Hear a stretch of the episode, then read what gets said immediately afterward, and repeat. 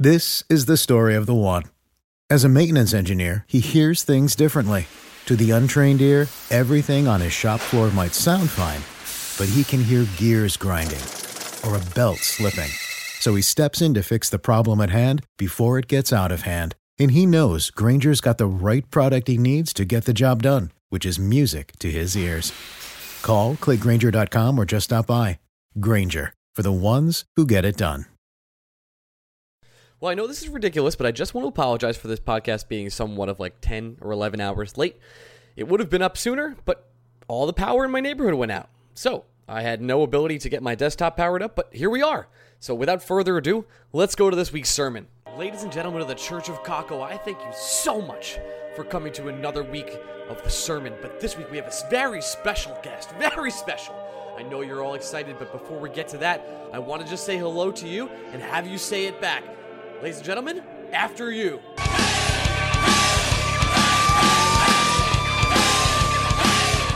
Oh, my heart is so warm from those chants. I love those hymns. They always make me feel good and alive. And before we get to our special very guest, who I think you know who it is, Artemi Panarin, let us ask our Lord and Savior if he has any advice to him about what it's like living in New York. I just arrived in New York. Wow, it's a nice city. Oh my God, Kakko, thank you so much for those wise words of wisdom. You always know the right thing to say, and that's the best part about you, Lord and Savior. Please join us as we begin to break bread for the first time here together as New York Rangers fans, as we begin a new era where Artemi Panarin, this man, he joins the New York Rangers and joins the Church of Kakko to join forces into an era of good. Please welcome Artemi Panarin! Can we give it up for this man, Artemi Panarin? He took less money to be part of the New York Rangers than the Church of Kakko. What a deed. All right, before we get going, before we get to the show Blue Shirts Breakaway, let's just open our hymns, books, one more time, the Church of Kakko book, to page Artemi Panarin twenty-seven. And you'll sing this hymn with me. Here we go. Bread's all I want to eat.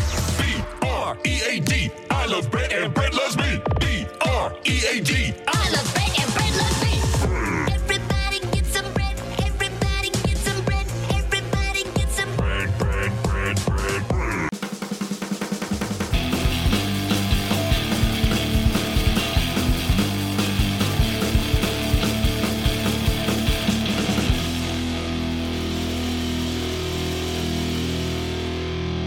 Hey, Blue Shirt Breakaway fans, welcome to an outstanding week of the Blue Shirts Breakaway. I am your host, as per always, Ryan Mead, and I'm here with my co-host, Greg Kaplan. Greg, it is July first, twenty nineteen, and Greg McKegg is a New York Ranger. Say hello. It, it's Greg McKegg season, baby! it, uh, we've waited such a long time. You and I, we've been saying it for years. The Rangers are going to sign Greg McKegg. And because of that, we're a playoff contender. I love what Davidson's done. Uh, your reactions to the, the biggest signing of the day? Greg McKegg. Um, I have a lot of sticker ideas for our Patreon. For Greg McKegg? Subscribers. Yes. I've been, I've been thinking about it just about all day. It's it's. We're going to have Sarah Sivian on the podcast one of these weeks coming up as mm-hmm. soon as the Hurricanes decide to calm the fuck down themselves. Uh, and I know she's, she's, she's not going to be too thrilled that uh, the, the G McKay is no more with the Hurricanes. But enough about Greg McKegg. Uh, I guess we should get to the big news of the day. I did meet Kaapo Kakko. Thank you for asking. I was going to say the Islanders didn't sign Artemi Panarin. Oh, that, that was, one? That was the lead story. Oh, yeah. yeah. Mm. You know you know what I hate to see, Greg? You hate to see mm. that. Especially um, especially, oh, that. especially when John Davidson comes on a call and he's like, you know, Artemi Panarin really wants to be here in New York. You know, specifically with the Rangers. Oh, man. That is tough to Just, hear. Just uh, I, we're gonna get to you and Kakko. Oh, that's way and, and that way later. This is way more nonsense. Important. Yeah. Just I, how depressing of a day was yesterday for the Knicks fans? Because we're both. Yeah. It, could you like it's? It was one of those things where it, it really felt like free agency couldn't have gone worse. And I, I was. I'm not gonna lie. I'm not the biggest Knicks fan in the world, but I was feeling. I'm lifelong Nets fan. Really low yep. and really down about myself.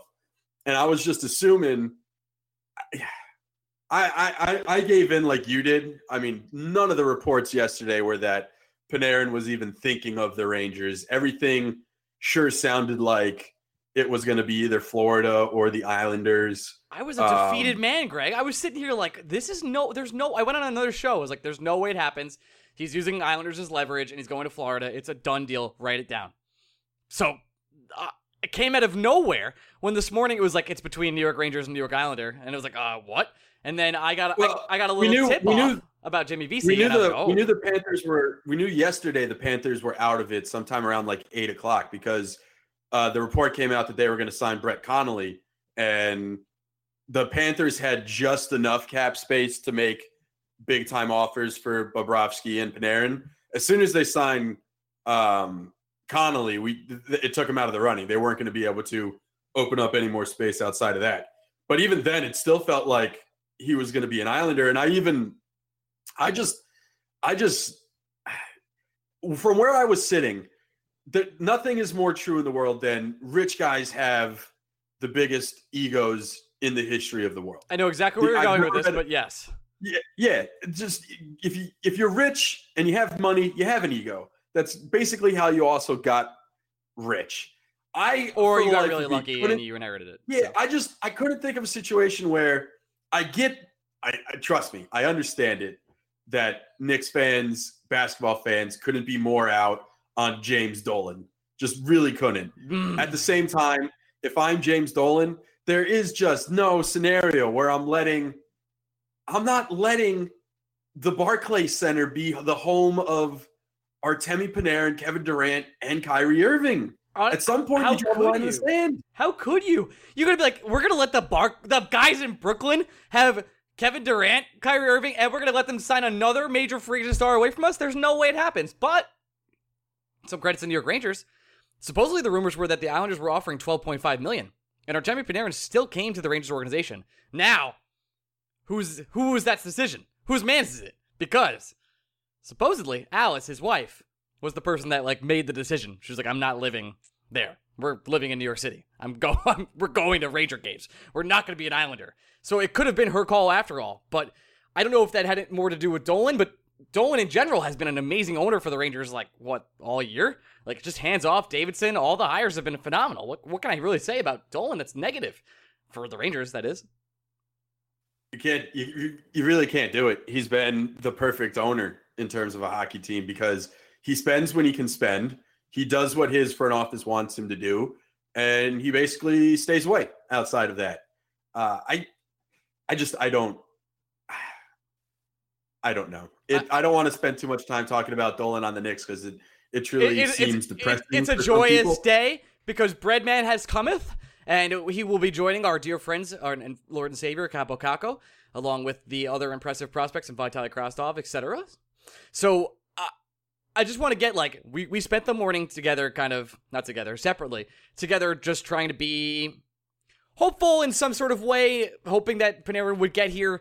I never really thought that would happen. If he did sign for twelve million dollars plus, I was kind of going to be wishy-washy. We're going to get into all the kind of breaking down what that means yeah, for the rest why, of the team. My my question with that is why? I thought, like, what, what, is, right, I, what does it matter? What does an extra four hundred thousand dollars a year matter? It doesn't really, uh, and that's something I try to convince myself of. But you know when you start talking to yourself like, okay, if this happens, I'll be like this way, and if this happens, I'll be another way.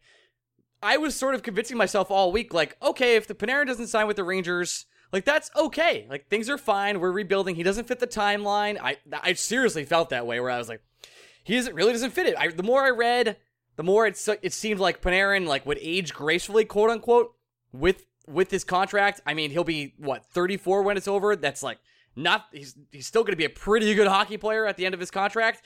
So I, I did come around to it, but I think if we paid thirteen million dollars, you'd you'd kind of be like, okay, that's a lot, right? Or even then, you'd you would have been like, that's fine. No, I, because it, it's not like the salary cap stays static, and everything we've been hearing is that the salary cap next year is going to have a minimal increase, and then in two years, as soon as the T V money kicks in, the salary cap is going to take a ma- a major bump. And the same thing that happens in two years when the salary cap bumps is Brendan Smith is off the books, Kevin Shattenkirk is off the books, Mark Stahl is off the books, Henrik Lundqvist is off the books. Maybe the Rangers open up something like, well, no, he's he's off the books. He's not going to sign for eight and a half million dollars. That's true. If he wants to come back to the Rangers, that's true. So he's off the books. The Rangers those four guys alone, I think, cleared north of twenty million dollars. So, and in in the t- we we really have to think of like, all right, fine. You you say thirteen million dollars for Panarin would have been too much. Let's just play this hypothetical out. Sure. Who do the Rangers need to pay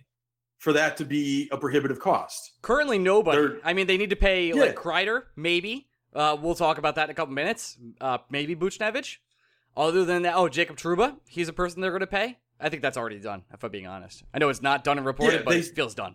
With with the eleven point six on the books, the Rangers still have north of ten million dollars of open cap space right now. So the Rangers, if the Rangers truly just don't want to make any other moves, they can extend Trouba and call it a day. But of course, that's not going to happen because D'Angelo, they still have to figure out. Buchnevich, they still have to figure out. To a lesser extent, Brendan Lemieux, they still have to figure out. Um, it, it there really wasn't going. This is the beauty of what the Rangers have done over the last eighteen months. They've put themselves in a situation where they're in such a good financial standing with the salary cap, they could really do whatever the fuck they want, and it's not really that prohibitive because the, it's simple how the Rangers open up more money. They can. The second buyout window will open up. The Rangers can buy out as at most two guys. I'd expect Brendan Smith to be one of them. They can't trade him before then. Um, you, there's going to be interest in Vlad Namestnikov, especially if the Rangers decide to retain fifty percent of his salary. They're gonna, they're gonna, they're at a crossroads with Kevin Shattenkirk. They're gonna have to do something, and it's sure. I still refuse to believe that Kevin Shattenkirk at fifty percent retained will not be. And some sort of value to some G M. Right. But I I, I, think I do think that's that coming happens. too. Yeah. I, so it's not like the Rangers are necessarily hurting for options, for ways to create more cap space. This is a team that has put themselves in a perfectly fine situation. And you know what? I I mean, I think we, we're trying to stay all Panarin all the time, but it's hard to talk. It really is hard to talk about Panarin without talking about the future of Chris Kreider. Um, it's quite hard because this from, is this is where it gets a little dicey, right? Whereas I I think, and you and I think, that the Chris Kreider era in New York City is kind of done. But has the Panarin signing changed that in any single way? My gut still says no, mostly because I think they still see him as a valuable asset they can trade and get pieces for. I think other teams out there that missed out on free agents, such as Lee, such as, I mean... Teams, what, let's, what teams would be interested in Kreider? Automatically, like Vegas is a team. Or the Avalanche reportedly didn't want to trade the sixteenth overall pick, which I get for Chris Kreider. There's going to be a lot of teams think, out there. I don't think Vegas can even afford Kreider at this point with where they are with the cap. Um, I, I think it would be poetic uh, if, for the Canadians to call calling with oh, Kreider. Boy, that would be because quite a good time, wouldn't it? Yeah, they're not getting Aho. Aho's he's going to have his contract matched, no, the offer and by sheet.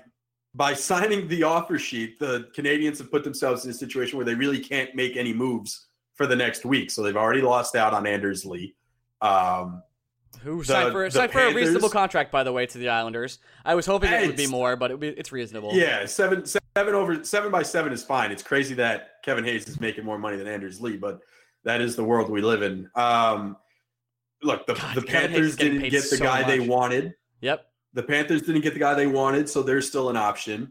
Um, we mentioned the Canadians. The Blackhawks didn't get the guy they wanted, so they're an option. There are plenty of teams.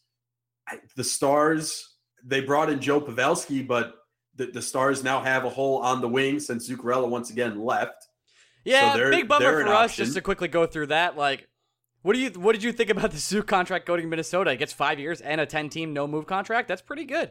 Like, yeah, you understand why the Stars didn't want to match that offer. I don't think it had any. I'm sure it had something to do with the fact that if the Stars re-signed him, they'd have to su- uh, surrender a first-round pick. But at the same time, you just look at the contract the Wild gave Mats Zuccarello, and you can forget about the Stars claiming that it was a, a salary. It's not salary.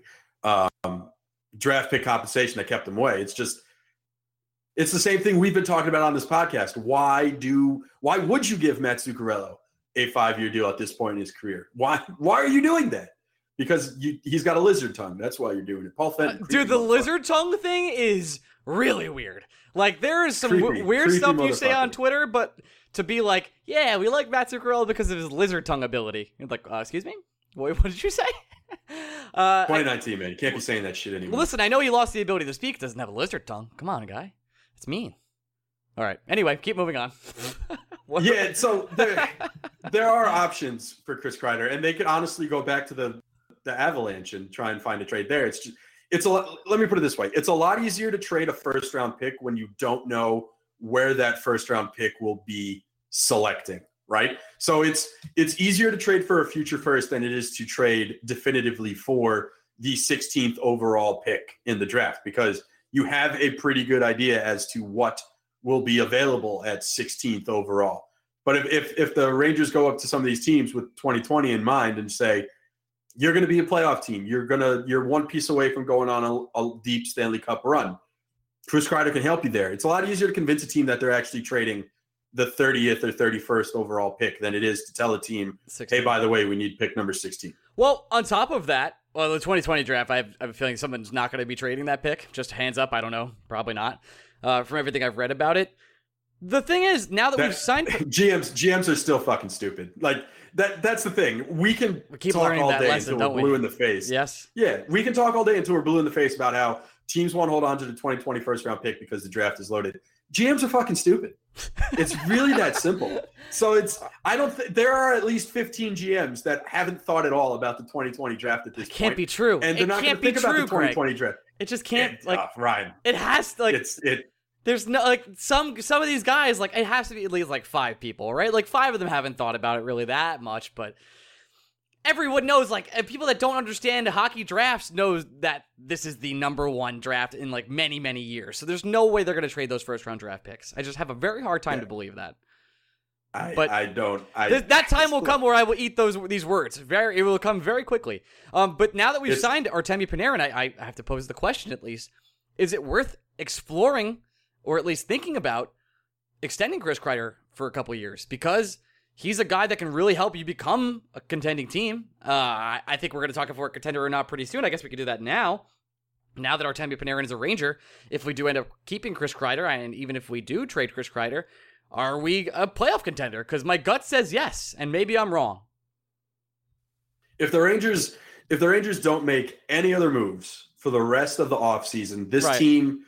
with Panarin is in the wild card conversation, even with how much their defense is going to struggle this year. Because the, the elephant in the room is, even with Trouba, the Rangers' defense, especially on the left side after Shea, is a nightmare. So it's it, it's hard to really see the Rangers being like a top three team in the Metro. Um, but it's super well, easy. It's super easy to see this team competing for a playoff spot. And it's just, I... I don't think the Rangers rebuild is far enough along where they should be making lo- Chris Kreider's long-term future should have nothing to do with Artemi Panarin, right? We should be able to look at really, Chris Kreider. I, I feel like it absolutely does. Like if, if if we didn't have him, I think there was a hundred percent chance he's gone. And now I feel like eh, ninety, eighty-five. I I would still, I still say it's, I still say it's above ninety. It just, I, I don't think the long, my real point here is the long-term question about, is Chris Kreider worth extending? Is the price of Chris Kreider going to be worth the extension? The fact that you have Artemi Panarin is not the reason why that conversation should change tenor, because I just, I, I, I just think you have to look at the guys independently. It, it's really, it, it really gets down to that.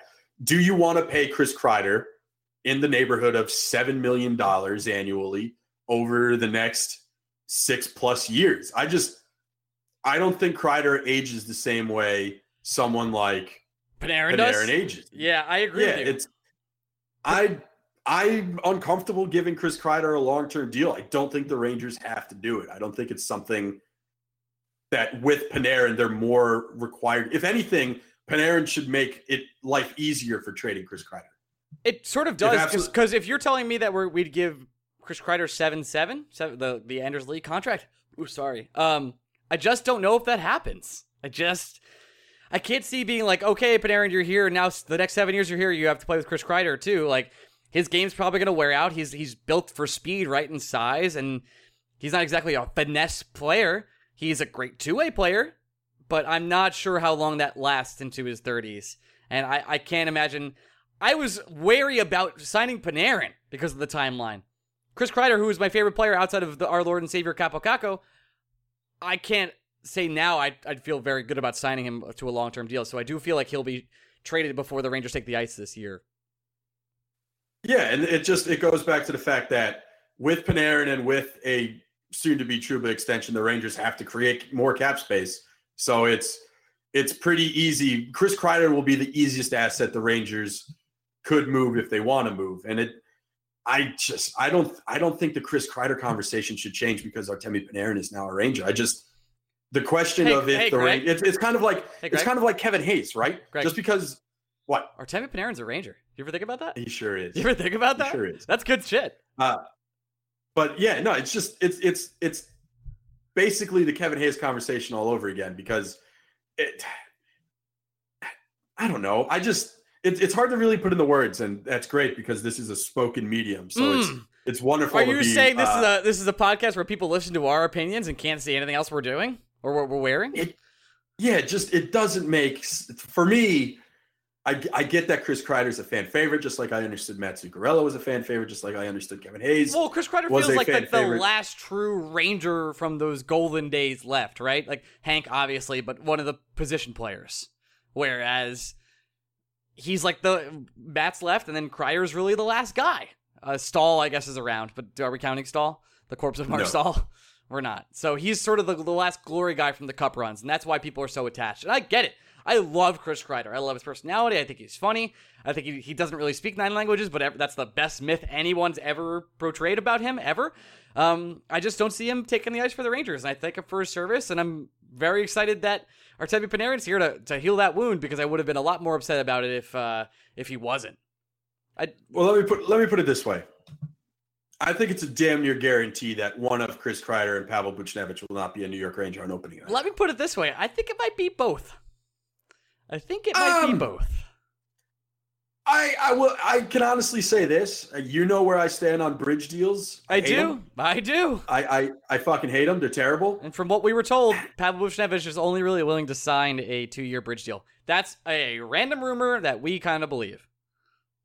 I will say this. I don't have the impetus to trade. For, so this is this is actually I feel like the should the Rangers hold on to Kreider this year because they might be a playoff team situation is actually what we should be saying about Pavel Buchnevich on a two-year bridge deal. Should the Rangers just bridge Buchnevich because two more years of Buchnevich could actually be beneficial for guys like Kravtsov, Kakko, others. Having that kind of guy others. in your lineup for two you years plus. Yeah. Well, I, I, I think it's they're We're going to get to Chytil in a second. I have, I have thoughts on him. But we, have, we have so it's many just, thoughts. It's, it's one of those things that uh, I, I think if, if Buchnevich wants to be a Ranger for two more years and is productive in those two years, it's great for the players around him. And it doesn't one hundred percent matter if he's not a New York Ranger long-term. Whereas Chris Kreider, the, the, the difference in the, the conversation with Kreider is we're talking about Chris Kreider for one year or Chris Kreider for seven, and there's no in-between because Chris Kreider is not going to accept a four-year deal or lower. There's Nor no, should he. There's no way Chris Kreider. He'll only accept seven-year deals because that, that's how he's going right. to get paid out. This is his last big contract. Right. So unless you're – I I just don't think Chris Kreider is a foundational-type player on the next Stanley Cup contending team for the New York Rangers. I think he's a great – we've had this – he's basically like a, a lesser man's Jeff Skinner where you love to have him. A playoff team needs him, but at the same time, he's not. If you had, you can win with or without Chris Kreider, one way or the other. A guy like Pavel Buchnevich is of this similar vein. He is a non-foundational piece that is a really good third or fourth banana that can help your team play competitive hockey. And the Rangers have put themselves in a position with this rebuild where Pavel Buchnevich no longer has to be part of the foundation, which is something that we've always talked about him needing to be or wanting him to be. And the simple fact now is if the Rangers just want to use Pavel Buchnevich as I'm trying to think of uh, like a really good comparison for Buchnevich. Like, like if they want to use him as like a, a third line winger. So what we're trying to say. Yeah, like an, like basically how the Capitals decided to use Andre oh, Burakovsky the last two three years. Like if that's what the Rangers want Buchnevich to be, a middle six winger who provides scoring upside, who they see as a winning piece but not a foundational piece. I'm now in a position where it totally fucks with it, man. That's cool. If he wants to do it, if he wants to sign a bridge deal, go for it. I don't feel the need. Before, if the Rangers didn't sign Panarin and Buchnevich wanted a bridge deal, I would have, I mean, I have been team trade him. Uh, now I'm just, I, I think it. I think it's fine. It's basically like treat Buchnevich like the Rangers were treating Jimmy Vesey before today. The difference being Buchnevich is actually good. Yeah, I'd rather, well, I think Buchnevich is much more of a player than Jimmy Vesey is. Uh, are we feeling in any way negative about Jimmy Vesey being just kind of shipped off for a third round pick in two years from now? My answer is no. Why would we feel, should I have any feelings besides cool, great, grand? I guess not. We, we kind of shit on Jimmy Vesey a lot in this show over the past like two years, I think. We we called him sort of a mediocre player. Is that fair? Um, he's a bottom six forward. He's a bottom six forward that could score fifteen goals for you. Jimmy Vesey has a very limited role on a good team. The New York Rangers were never going to be that team for Jimmy Vesey. So ship him off. Save the two plus million dollars you save.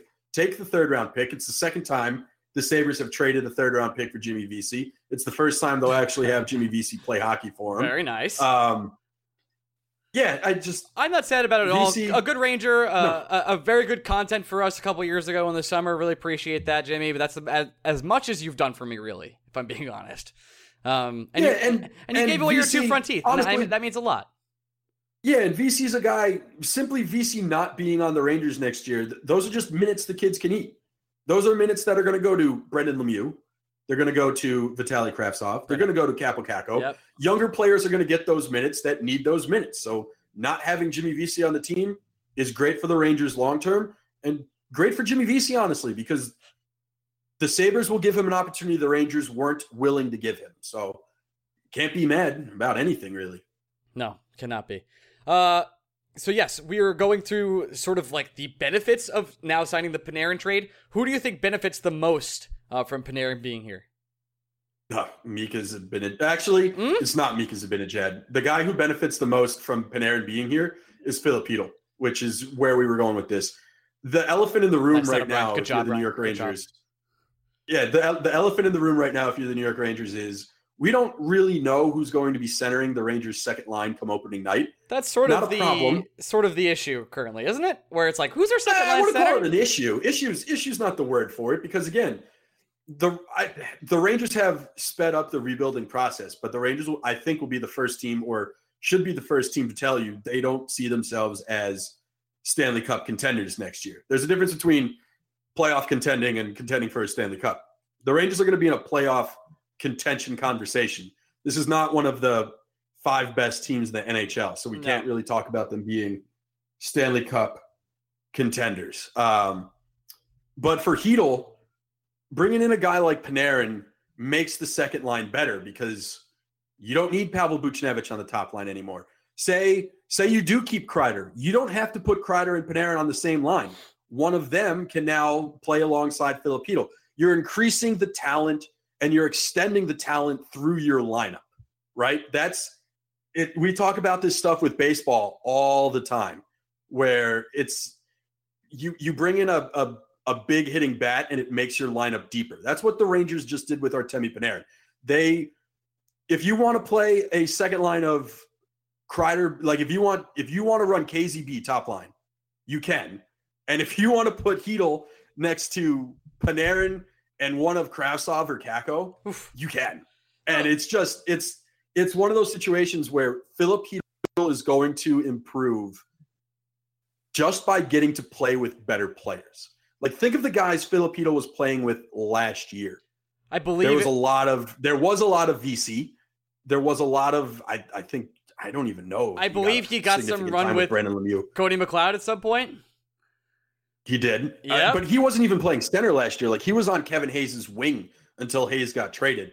It's God bless Kevin Hayes, but there is a realistic possibility that one of Kreider or Panarin, if the Rangers decide to keep Kreider, is playing next to Filip Chytil next year. And I, it, it's not to say that Filip Chytil is one hundred percent a passenger, but if you increase the level of competition in terms of talent that Filip Chytil is going to be playing with, Filip Chytil is going to get better. So I, I would say Chytil benefits the most, or whoever the Rangers long-term decide is their second-line center benefits the most from Panarin coming in, because Zab- Zibanejad didn't need help, right? Oh, really? Zibanejad is great. Okay, well, that line if was one put, of the best lines in the league Panarin for like a whole month. Zibanejad, he's yeah. probably an it, – it's nuts to say this, but Zibanejad could be like an eighty-five-point player with Artemi Panarin. That is sickening. I, I really want to see that, and I'm hoping we do. I want to talk about the centers real quick and just what you think about center depth in general. So Mika would be line one, obviously. Line two would be Chytil. That does that leave line three and four as Howden, Lias, possibly? I would say so in some order. Um, I don't think there, there's been chatter about the Rangers possibly going out and bringing in a Brian Boyle type, and you're never going to see hear me say a bad thing about Brian Boyle. Love Brian Boyle. It's hard if if if. We, we've talked about this before too, but mm-hmm. we're talking about veteran players that can come in and be an extension of the coaching staff where they feel Mark Stahl is that kind of guy, and we wish it could be someone who could actually play hockey as opposed to Mark Stahl. Brian Boyle is the type of extension of the coaching staff that actually makes your lineup better on a nightly basis as well. Um, and if they bring if they bring Boyle in, I mean, Boyle's not going to threaten for second-line center times, but it moves – It one moves the three kids up, and two does create competition for those two other spots between Chytil, Andersson, and Howden once again. Um, I I think it's perfectly fine if the Rangers want to start next season down the middle with Zibanejad, Chytil, Andersson, Howden. and Howden. Yeah. I don't see any problem with that. Uh, I also don't mind bringing in a Brian Boyle type to create competition in the middle six. And if Chytil plays on the wing and thrives, fine by me. I don't need Filip Chytil to be a center to be the best case scenario for Filip Chytil. Well, I mean, I sort of do in a way, especially with our center depth the way it is currently. I mean, I would love if if Chytil became a bona fide two C. I mean, I, I think he might ha- he might have the potential to be a one C. Eh, we'll see what happens with Chytil in general, but I would I thoroughly enjoy if that happened, because if if he did, if he plays wing, like, were we gonna run Lias Howden on on two on two and three, and that would be a sort of a disaster, wouldn't it? Like, that's an issue. That uh, we're definitely not a playoff team if you're running Howden on your like on your second C. Yeah, but I don't think there's ever a scenario. I I don't I want to call again. I want to call it a disaster. Like, we're talking. There's there's nothing the the disaster for the New York Rangers next year would be something like Lias Andersson isn't an N H L caliber hockey player. I, there's no disaster. I, you use the word disaster if the Rangers don't meet expectations of some kind. I just I think your expectations and my expectations are vastly different right now. Well, let's, the Rangers let's don't talk need about to make then, the playoffs next year to be successful. I don't think they're. Go- I, I think they're going to have a shot at the playoffs. I don't think they'll be all-time contenders for the cup, like we said, but. I, I, I do think they're going to be in the running, especially the games between them, the Devils, and the Islanders are going to be hella fun. Like, those are going to be really high, intense games. Uh, I I think with the addition of Kaapo Kakko and literally everybody else we've had, praise be by the way, um, I just don't see a scenario where we're not at least competing for those games. So I would like to have a competent two C, but is is the year still about development? Yes, and the, you're right, and I think that's what you're getting at. Yeah, so I, I'm just saying, if if it's still a developmental year, year, which I think the Rangers would categorize this year as. They're expecting big leaps in their development, but they're still going to call it a developmental year. So if we're from that standpoint, the only thing that would be a disaster would be if the development doesn't go according to plans. But the Rangers could, a lot of players could take a leap forward and the Rangers don't make the playoffs. I would not consider that a disaster. If if Lias Andersson shows that he can be a solid middle six, even second line center, I mean, the middle six is the second and third line. Like, if Lias Andersson can punch that weight this season, how's that a disaster if the Rangers go into the it's, season it's, trying to answer that? It's question? Absolutely not. And I think it's so funny that we've spent the past couple of weeks talking about all these brand new players that are coming over. We're going to talk about them more in a couple minutes here, but we don't mention he- Lias or Chytil like at all anymore. And they're like twenty and nineteen. That's fucking insane. That's crazy. Our team is so young. So I guess that's why to go back to Artemi Panarin real quick, I've kind of come to the side of being very excited for him to be here. Yes, of course, why wouldn't I be excited to sign one of the best players in the league? But I was sort of the not fit the timeline aspect ratio. That's always been like my big kind of mark against Artemi Panarin. Thing is, we have such a young team that is all, are all cost control that it, there's no better time than to spend on him now. And I kind of want to ask this follow-up question of, Artemi Panarin is now the second highest played paid player in the league and uh, second highest percentage of the cap hit. Now, obviously, that's going to change, like you said, when the T V deal comes in. Where would you have him ranked in the top ten of players in the league? Connor McDavid being one, obviously. Uh, I mean, he is a top ten talent. Uh, I don't think I, there's any I, question there's to that. No, there's no fighting that at all. I believe he is a top I, ten I, talent. I really don't know. I you, you gets uncomfortable trying to rank players like rank. That? Yeah, because, you know, Austin, like, is Austin Matthews always going to be more valuable than Artemi Panarin just because Matthews is a center? Some people will say yes. Yeah, so some people will. You're right. It it's it's tough. Artemi Panarin deserves to be a high-paid player. The Rangers made him as such. Uh, and I just want to touch on timeline with you real quick. Sure. I guess even if you if you want to be the biggest skeptic in the world, right? If you want to be sometimes the biggest... I am. I really am. I'm a yeah, I'm kind yeah. of a downer. I'm a nihilist. I'm I'm a little bit like that. That that's fair. So then the real argument with the Panarin contract is, worst case scenario, the last three years of that deal could be bad, right? So in theory, the New York Rangers have opened themselves a significant four-year window. A lot of things, would you think, how many things would have to go wrong for the New York Rangers at any point in the next four years to not be Stanley Cup contenders? Um, I guess this this is what would have to happen. Because you, you asked me to think of doomsday scenarios, so that's what I'm here for. Uh, Lias, yeah. Lias and Chytil totally bust out, just turn out to be fourth liners. Uh, Hank retires, obviously. Georgiev and, and Igor Shesterkin uh, kind of just become mediocre goalies. Now, I mean, Georgiev has shown he can do it at least for one year. We'll see what he can do second year, or if he's on the team even. Who knows? We might trade him too. Uh, the defense just ends up being like, Adam Fox is above average, Jacob Trouba is above average, but the left side of the defense is total shit. And we don't have center depth. Mika Zibanejad continues to be pretty good, not great. And we are sort of wildcard contenders, uh, first round outs for four years straight. That's sort of the bad part of it, right? Yeah, so we're basically saying for the Rangers to be ass in the next four years. Yes. They have to strike out on their forward prospects. They have to strike out on their defensive prospects. And they have to strike out on their goalie prospects. Now, I'm not saying that all of these guys are going to reach their potential. But the whole point of the rebuild is to give yourself ammunition where if one of your bullets miss, you still have other bullets.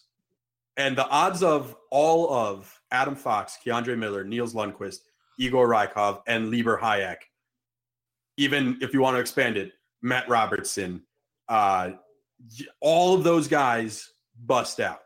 Then you look at the forwards. You you were saying Kravtsov, Kakko, Chytil. Well, I can't. I can't say anything bad about my, my Lord and Savior, and and we'll get right. to Kravtsov in a second. I've never spent some time around Kravtsov very briefly. I that kid literally smells his own farts and goes, mm, "These are delicious." That's how much swag he has. It's like unbelievable. You could tell how much he thinks he's the shit, but like in a humble, good way.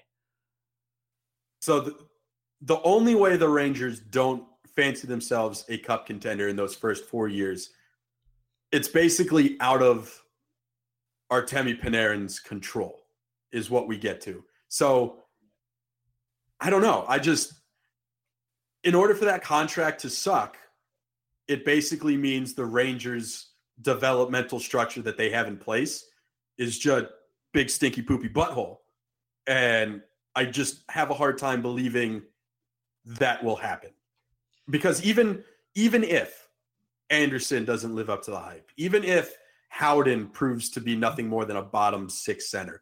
Even if, even if two or three of the Rangers' defensive prospects don't long-term work out, the Rangers have put themselves in a position where they can miss on four guys and still be really good. And it's really hard to do that in eighteen months. And the New York Rangers found a way to do it.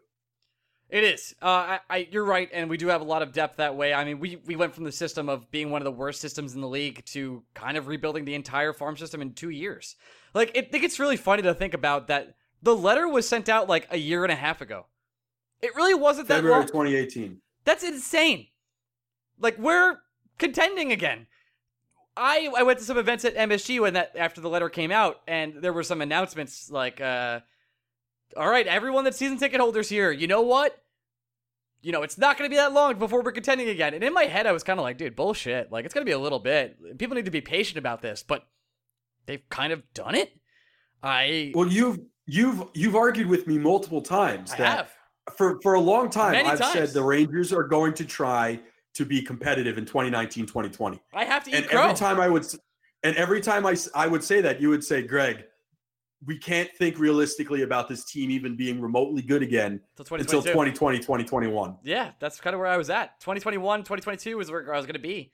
I was like, that's when yeah. that's when the cup runs are coming. Like, that's where we're going to have all the developed players. Just, like, where the letter came out, the letter came out eighteen months ago. Compare it to massive rebuilds that have happened in other sports, right? Philly took I, I know five years. The timelines are different. Yep, timelines are different, but it took it took the Astros five years. To get to where they took were. Took Philly five years. Now, we're not, let's let's make this very clear about rebuilds. We are not the same caliber of teams of the teams we're going to name now. For example, the Houston Astros. Definitely not the same caliber of team. No, but I would I would say the, the Rangers rebuild is on the same level as the Philadelphia seventy-sixers. Mm, uh, I think it's the... Time, timeline-wise, timeline-wise, the Sixers just, the Knicks, the Knicks, uh, not the Knicks, the Knicks, R I P. The Knicks are still rebuilding. They're, it's hard to compare us to the Sixers because this draft is like the Rangers take Ben Simmons is Kaapo Kakko, right? So, oh no, Kaapo Kakko is way better than Ben Simmons. He can like shoot. Probably, I'm just saying in terms of so, where they got in the draft. So right? yeah, yeah, not yeah. not talent player. No, you're right. Kakko is probably more like Embiid than he is Simmons. But on the rebuild timeline, the Rangers rebuild in terms of the seventy-sixers rebuild would be the Sixers getting Ben Simmons. But instead of the Sixers just getting Ben Simmons, they also signed Kevin Durant. Like that's that's, that's... what the Rangers just did in the rebuild. They have they have their Embiid, they have their Simmons, and instead of hoping and waiting for a Tobias Harris and Jimmy Butler, the Sixers went out and just got prime Kevin Durant. That's a pretty good move. Like anytime you could do that, pretty good. I, I would describe um, Panarin as more of a uh, Damian Lillard type in my N B A lexicon, but maybe that's just me. Um, I th- no, because I you, Dame is not a top ten N B A player. He absolutely is. We can argue this another time. Um, absolutely is. I would have said top fifteen. I don't know if I would have said top ten. Uh, either neither here nor neither here not, nor not there. Not for this Point podcast. Taken. Another time. Uh, I Point just I, I do believe you're you. I have to eat crow. It's time for me to admit some things, and I don't like doing this. You know that. Uh, uh no, you don't. Uh, you were right. The Rangers. You were right. Thank you. There was two things you were right about. The entire last two years of this podcast, like you and could, their names, you Say could, their names, you could, Say their names of of of what they're playing. I'm going to go into it. Just give me a second. Give me you know a second to okay. talk here, Gregory. You uh-huh. were you were correct the entire time about Jacob Trouba. Like the Not sure what entire fucking time, and it got to Thank a point you. where it became a meme, like you and Jacob Trouba, where it was like, ah, oh, Greg and Jacob Trouba, that's kind of cute, and we had to kick your dad off this podcast to celebrate it. Then. Mm-hmm.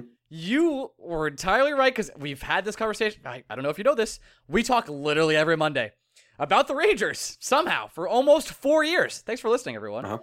Uh, and you constantly said the Rangers' goal is to be good in twenty nineteen, twenty twenty. And God damn it, Greg, you were right. And I was there wrong. Was. Uh, I I was all about doing the, the rebuild the quote-unquote proper way. Not these things not fitting the timeline, et cetera. I wanted to draft more. I wanted to draft higher in the twenty twenty draft. I was not so sure about signing Panarin. I wasn't against Trouba at any point in a single time, but I just thought he was a good asset. But it's just you were right, and it I I think the Rangers are on the right course here. It's it does feel like a quote like a Yankee rebuild. Is that what we'll call it? Is this what we're doing? The Yankee rebuild? Because that kind of that's kind of what it feels like. Where we got what, the star summer twenty fifteen when they traded Chapman, yeah, and Miller. Trade, trade all those guys. Got got Torres back. Got Andujar. Not that he's playing right now, you know, et cetera. They signed like these scrap heap guys that are just kind of frisky. I'm sure we'll just do a little bit of that, like D J LeMahieu, whatever his name is, D J Machine. LeMahieu? How I, do you not know I always D J LeMahieu? He's been on my dynasty team for like ten years, and I always put a T in it. I don't know what's wrong with me. I'm a psychopath. Um, uh, yeah, it's it. I don't know. It's it's. It, tough. It just feels like that. Like we and we added the star, just like they they got Stanton, we got Panarin, kind of deal. Like that's. It's just what we're doing. We're doing the semi, the two-year Yankee rebuild turnaround here. And we're like, I don't think we're done rebuilding. I think Gorton's still going to trade a lot of different pieces here. I still think he's going to draft as as best as he can. I think he's going to be as crafty as possible. But he's definitely cemented himself as a top three G M in New York and a top ten or maybe top five G M in the N H L. I'm gonna let me let me run some names by you, and I want you to tell me how many of these guys you expect to be New York Rangers come. Oh, this October. is a, this is a fun game. All right, let me. Chris Kreider, no. Kevin Shattenkirk. Oh, you want to you want to go one by one or no? Um, yeah, you know what? We'll go one by one. That's yeah, fair. That's it's a better way to do it. Chris Kreider. Uh, I would say uh, I'm going to give you percentages too. How about that? Eighty-five percent, no. Kevin Shattenkirk. Ninety-eight percent, no. Brendan Smith. Seventy percent, no. Ryan Strome. I, I like Strome, and I would like him to stay on the team. Uh, I think he's a really good piece. The thing you've brought up multiple times about the buyout makes it me feel like one hundred percent no. They, but I've So you only get two buyouts over like a five-year period in the second buyout window. I will say this. I did not know If that. the Rangers are going to buy out Ryan Strome, they should have done it already. I don't see him as a candidate anymore. Oh, I did not know that, and thank you for uh, educating me. Uh, thank Hockey Stat Miner. He is all knowing. What a guy that is. So one of the best. If you're not following Hockey Stat Miner on Twitter and you care about like anything or these fantasy daydreams for the Rangers, like you're doing a disservice to yourself. It's a little plug. So you haven't you haven't given me a number on Strome yet. Um, it, I would say he's he's most likely a Ranger then. If that's the case, they haven't bought him out. Yes. They probably like him. So I would say like eighty percent yes if that's the case. I, if, if, I, the buyout, if the buyout now... window isn't isn't there, I think he's a really good piece to have. And I, I think the Rangers like that he could play wing or center. I like. I think the Rangers like that he's only on a one-year deal. If the Rangers get overwhelmed in a Ryan Strome offer, I'm sure they'll make the move. But I think Vlad Namestnikov is the guy the Rangers are going to trade instead of Strome. I think Vladdy is probably gone too, but he feels like a trade deadline deal more than he does a right. a, uh, a an off-season deal. I think he'll be here to start the season, if that makes sense. I. Everyone, everyone's wondering how the Rangers, and we've talked about this on this pod, Bill literally Sims. this episode before, but uh, it does feel like the three guys the Rangers are going to jettison in some way, shape, or form to open up more cap room to sign the D'Angelo extension, the Buchnevich bridge, the Trouba extension, because those are really the last three big long-term questions the Rangers have to answer. It just it feels like Kreider, Smith, and Shattenkirk are going to be the three that. that leave New York. And then Namestnikov, I think, leaves too. But like you said, I, I think the Rangers would be happy to start the season with Vlad mm-hmm. and then trade him at some point in season. Uh, let's get to our five-star questions, and then we'll do like uh, ten or fifteen minutes on the whole me meeting Kaapo Kakko kind of deal. Lord and Savior. God, God bless. Praise be. Mm. We got we have two uh, five-star questions. Let's get these out of the way. Actually, maybe three. Who knows? Uh, this is from Zapata Two uh twenty-one eleven. Sorry about that. This is from Clendenning. It seems like. Do you think Adam Clendenning would come back on the podcast? If so, do you think he would eat two large pizzas before calling again? Great podcast. I never miss a show. Love the summerettes when you guys let loose and things like the question happen. Keep it up, boys. Stephen Lo- uh, Lohmeyer. I can't. I, I definitely butchered his last name. Adam would never come back on the podcast. Um, and when he did come on, he did sound like he ate two large pizzas. I don't think he's ever coming back on. Your thoughts on Adam Clendenning? Good for him getting paid, by the way. Good good for him getting paid. I don't think there's any reason for Clendenning to come back on. Yeah. He doesn't like our posts anymore. It's not as fun. I know. Rest in peace. Our posts and Clendenning, not him exactly. This is by Cock Altar Boy. Church Cock Altar Boy. Hi there, Greg and Ryan. Let me first by saying, uh, let me first start by saying I love the Cock merch. I bought a shirt. Um, oh, this is a great plug. If you want to go buy, if you want to buy Church of Kakko merch today, you can go to church of kakko dot com right now. We offer things like this person just said, Cock Altar Boy. He says, I bought a t-shirt, I bought a mug, and a sticker the day it all came out. What a loyal customer. Continuing the question now. Just wanted to get your thoughts on a few of the Rangers, uh, a few in ranking the Rangers, the middle six forwards. I would say your thoughts are on Jimmy Vesey. He gone. He's gone. This question was before that happened. Uh, but I feel like uh, I feel like he has shown moments of being a big-time competitor. You can see him now on the Buffalo Sabres. Anyway, how would you rank these guys? Namestnikov, Vesey, Lemieux, Fast, Strome. Who would you prefer to keep?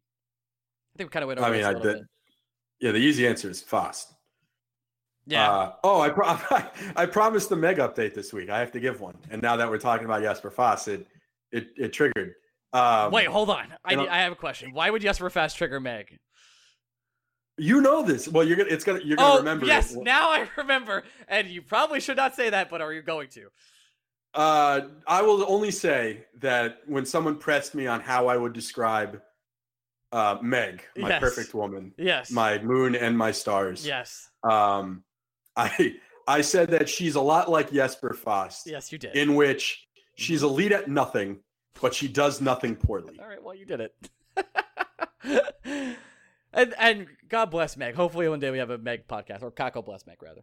Hopefully. There were a lot of snaps this weekend involving the husband. So I think, uh, I think a lot of husband scary. snaps from Meg. Um, yeah, I think I think she's feeling a little guilty is all I'm saying. It happens. I want to talk a little bit about meeting the Meg? Lord the Lord and Savior himself, oh. Kaapo Kakko. Um, and some oh, some of, some of my takeaways from this experience. Well, I guess I guess we didn't really rank the guys he. Oh, he get. We you're should right. Probably answer the question. Let's go back before. to Cock Alter Boy. Um, so he gave us who? V C, Fa- Strome, Namestnikov, Fast. Yeah, and uh, Lemieux. Uh, Fast, Strome, Lemieux, Ooh. Strome, okay. Namestnikov, and obviously V C since he's R I P. Same, but switch Lemieux and Strome for me. I just think Lemieux has more of a long-term purpose for the Rangers. So I'm more curious to see what he can do with extended minutes than I, we know what Ryan Strome is. Mm-hmm. He had an incredibly high shooting percentage last year. He's not going to replicate it because look, it, it's like asking a guy to have a BABIP of five hundred. It's just not going to happen again. People understand that. Um, some might. I mean, he had a higher shooting percentage than Alex Ovechkin ever did at any point in his career. There you go. Let me put it that way. There you go. So, It, it's not going to happen again, but I do think the versatility of him being able to slide center or wing is nice. The fact that the Rangers don't have a long-term commitment to him is nice. Uh, we should also mention the fact that the Canucks bought out Ryan Spooner. So Woo! the Rangers ma- magically – the you want to know where the point six came from on the Artemi Panarin contract? Ryan That's Spooner, literally baby. the Ryan Spooner. That's the Ryan Spooner buyout. Um, yeah, I don't know. I'd, I'd rather see Lemieux than Strome because I think Lemieux could be a Ranger for – the next three years at least, whereas Strome, regardless of what he does this season, I think walks at the end of the year. The I will start this segment by saying I got the chance to meet the one true God himself, and that was Tanner Glass. And I have some opinions and thoughts of Tanner Glass. Um, my first opinion and thought is a little appropriate, and I'm just going to get it right out of the way. Tanner Glass's, like, tuchus is phenomenal. It's oh un- It's unbelievable. The pants Tanner was wearing, I, like... It was, I'm trying to be appropriate in twenty nineteen. It was tough to look away. It was like, holy crap. Uh, my second takeaway of Tanner Glass is, that guy is fucking cool as hell. And I'm, I kind of, you know all the flaming we did and like why, they're like, oh, they bench uh, Buchnevich and like all this shit we said against Tanner Glass. Well, it was more against Lemieux, for being honest. I kind of understand why they had Tanner Glass in the locker room now. I don't know if you got a chance to watch the video of him sort of coaching the developmental league. But Tanner, oh, did I ever? I want him on the. I want Tanner Glass was always at the top of our dream podcast guest I, I, list I, just we'll get, because of we will get to that, like meme meme reasons. Yes, but what Tanner Glass just seems like a fascinating dude. I and I think got the chance to talk to him. Very. My dog is now making an appearance in the podcast, um, voicing his opinion on Tanner Glass. Uh, I got to talk to him very briefly. Hello, artist. Sorry, my dog's being a fucking asshole. Um. I got to talk to him very briefly. He couldn't have been more of a cool guy. I gave him the one true God sticker we made for our Patreons a couple years ago. He was like laughing about it. He's like, is this a good thing? I was like, yeah, it's a great thing. He knew. Like, he definitely knew. Uh, and b- before I left, I-, I went over to him briefly. I was like, hey, listen, I'm a really big fan of yours. If you ever want to come on a podcast, you know where to find us. He's like, what do you mean? I was like, it's on the sticker. So that didn't go well, but I didn't want to harass him and be like, do you want to come on our show? The chances he comes on our show are pretty limited, uh, but I, I do believe there's – I'm going to just hope and pray to Kakko that does happen. Some of my other takeaways from this sort of meetup. Uh, K'Andre Miller is a huge man. He's gigantic. He... The the story the story that he's grown three inches in the last year, it that that that's like fucking Gian, Giannis shit. Yeah, like that's not fair. Uh, At some point when you get drafted, it should be a rule that like your height is done. Whatever your draft height is, that should be it. Because the fact that K'Andre Miller is now just this six five fucking locomotive that the Rangers are going to have playing defense for them, unfair. It's unfair. It's totally unfair. Uh, I got to meet him in my Church of Kakko attire, which is the attire uh, sort of bishop costume. He seemed to like it very much and was a very good sport. Uh, he's just a guy that you want to root for, and he's going to be incredibly unfair on the ice. He, he's the guy I believe in most of all the prospects for almost no reason. Like, yeah, his size is truly, like, amazing. It's going to be just this power powerhouse on the ice, but his personality and his demeanor, like, just automatically tells me, like, you know how Belichick drafts those guys that are just like good, like good football players or good football minds or and good personalities?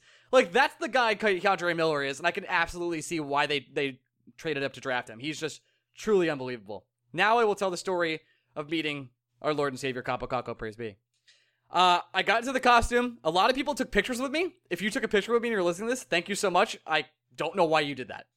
I was online and I... uh. waiting obviously to, to meet him, and he looked at me and he pointed and he smiled, and I was like, he knows he fucking knows he knows about church of kakko dot com. I cannot believe this. We got up, Greg. I went to give him the shirt, the uh, the stained glass t-shirt, which, where you can buy church of kakko dot com, and the P R lady immediately was like, give me the shirt, I'm taking it for him. I wasn't gonna I was trying to hold the shirt up with him on the picture, didn't work out. Uh we got to take the picture. He was a great sport about it. He was laughing the entire time. The kid really has a good head head on his shoulders. It doesn't seem like uh, I've seen a lot of like tweets and stories written about sort of how he's not really going to handle the pressure and stuff like that. And I just don't see that. He's been handling this pressure for most of his life. He's been a big deal in Finland, like like we are now. We're a huge deal in Finland, by the way. And I don't see how that's going to be a problem for him. He takes the time. You've seen on Twitter. You've seen on social media. He takes the time to like sign everyone's. Whatever they bring him, pucks that they'll sell online like assholes. Anything you bring him, he signed my Bishop hat. He's an awesome guy, and I just I yeah. I can't thank him enough, really. I want I want to touch on the pressure thing quickly because I, I feel like in our minds, as people who have grown up around New York City, have grown up in New York City, understand what the pressure is or the media scrutiny is in New York. You think Kaapo Kakko has ever spent even a second of his life thinking about New York City before the New York Rangers drafted him? Like, pressure for him is anything involving the Finnish hockey team. I don't think Kaapo Kakko gives a fuck about what New York thinks about him at this point in his life. And why should he? It would be like you and I giving a fuck about what Toledo, Ohio thinks about us. Yeah, it doesn't like, matter. It doesn't those, fucking those matter. Those Booster breakaway yeah. guys are total bums. Like, yeah, I don't care, yeah. man. Like, yeah, it, we, we we do this all the time. Like, oh, are these kids going to be able to handle the pressure of New York? Like, maybe K'Andre Miller feels it because he grows up around the U S media landscape. He understands that New York is talked about a little bit differently than other markets. But guys like Kravtsov, Kakko, Shesterkin, like, you think they really give a fuck about no. the pressure in New York? They've Shesterkin been dealing with their own kind of shit. pressure. Yeah, uh, Shesterkin's been playing hockey for the best hockey team in the K H L, a team, by the way, that has major influence from a guy named Vladimir Putin. Like, that's fucking pressure. Yeah. This is going to be a walk in the park for Shesterkin. You think anyone in New York is going to give a shit about the Rangers as much as Vladimir Putin gives a shit about his reputation? No. I don't think it's possible. Don't think so. I, so I, it's just, it's just, we always we always talk about, like, oh, the pressure in New York, it treats people differently, blah, blah, blah. Yeah, maybe, like, maybe if you've been around – New York for ten years. Like, I'm sure Artemi Panarin feels pressure coming to New York. These kids, no, they fucking don't. What fucking pressure do they have? No, they just they just don't have this pressure. And it it's was not there. I have a few more notes of just from the meetup, which I, I want to just thank our good friend Dan for for inviting me to the to the event. But when uh, they were switching places, then they were bringing Kaapo Kakko over to the Russian section. They had a Russian corner where it was like Rykov, Igor, Vitali Kravtsov. And they brought Kaapo over, and like they were going to switch so that more people could meet him or whatever. The entire Russian section was like, oh! So they're already ragging on him, which I thought was a really like nice bonding moment. Uh, which I, I, they're like, already know he's the big deal. Like, everyone's there to see him, right? Like, they, even though like Igor is like a huge deal, and so is Vitali Kravtsov. And uh, it's nice to see that they're already giving him shit. It seems like they already have that chemistry. On top of that, you've seen the chemistry between K'Andre Miller and Vitali Kravtsov. Like, those two guys automatically have, like, this new sort of... You were used to the Carl Hagelin, Zuccarello uh, kind of brotherhood, where this is going to be the new sort of, like, bromance you're going to be getting into. And Kravtsov, like I said earlier, totally knows he's the shit. Uh, Igor definitely knows. I have to say, I went to go take a picture with Rykov, too, and he, st- he tried to stay out of the picture. Maybe because I'm weird, or maybe because he thought he wasn't relevant, relevant enough, but he definitely is relevant enough. And uh, Niels Lundqvist is a lot smaller than I thought he was. I'll be, I'll just say that. But he's got a wicked shot. So, really excited for all these guys. I, I think the Rangers are doing the right thing, and we have a really bright future ahead of us with a really great group of guys. It's, it's the most exciting time we've ever had is of being a Ranger podcast, outside of maybe the... The run against Ottawa, like, was that the more exciting? This is probably more exciting, I think. When when it felt like Michael Grabner was going to be a thirty-goal scorer, I remember us losing our minds at that point in time. That, that was, I think that was the season leading up to the Ottawa playoff series. But even then, at my most optimistic, I don't think the anything looked as bright as the Rangers' future does currently. Of course, it helps when you sign a guy by the name of Artemi Panarin, who is pretty fucking Woo! good at the hockey. Yeah. Uh, yeah, Rangers are in a good spot. They're in a good spot. There's really nothing, no need to really elaborate on top of that, because uh, when you're fucking good, you're fucking good, man. I feel like we've hit so many different topics today. Uh, and is there any any big point we missed out on? I mean, we talked about V C, we talked about Kreider getting traded, Buchnevich, we talked about Kaapo Kakko, we, I, didn't, we didn't really get to, but, I mean, let's just say it. Kaapo Kakko, great job. So there's just a lot a lot of hope, and for the first time, we hope you guys will, if you're new to the podcast, we hope you stick around, because honestly, we got a lot of good stuff coming, uh, and we're ju- we're not even done peaking. We're not even done. We're just, we're riding this roller coaster. We're going to keep going up, and it's never dropping. That's it. And I'm stuck with Greg in one car.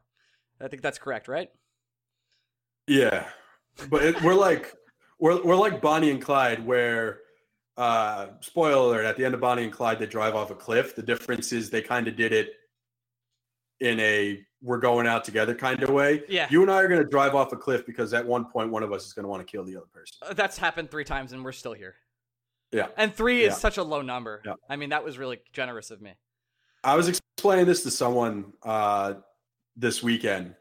Um, They're just like, if you don't like the guy all the time, why do you do it? And it's just the example I can give, uh, real ego boost to myself.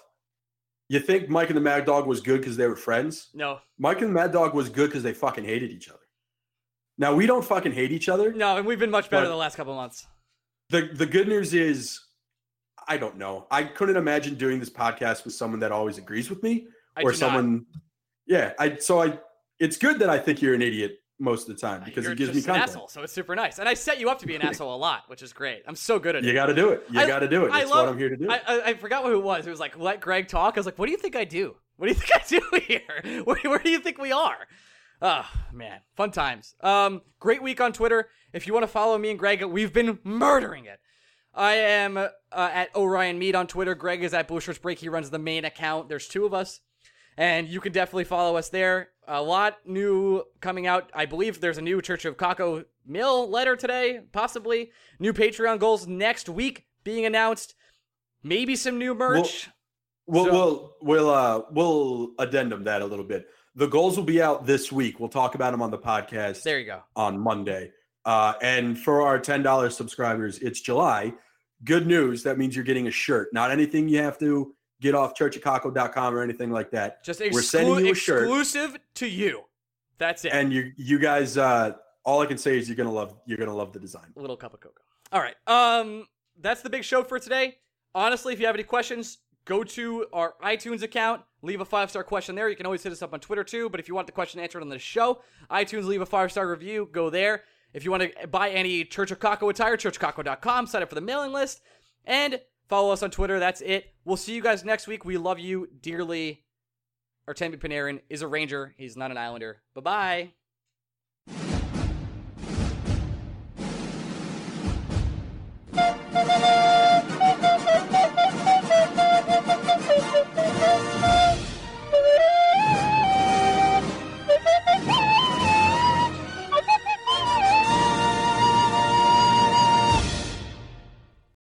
This is the story of the one. As a maintenance engineer, he hears things differently. To the untrained ear, everything on his shop floor might sound fine, but he can hear gears grinding or a belt slipping. So he steps in to fix the problem at hand before it gets out of hand. And he knows Granger's got the right product he needs to get the job done, which is music to his ears. Call, click Granger dot com, or just stop by. Granger, for the ones who get it done.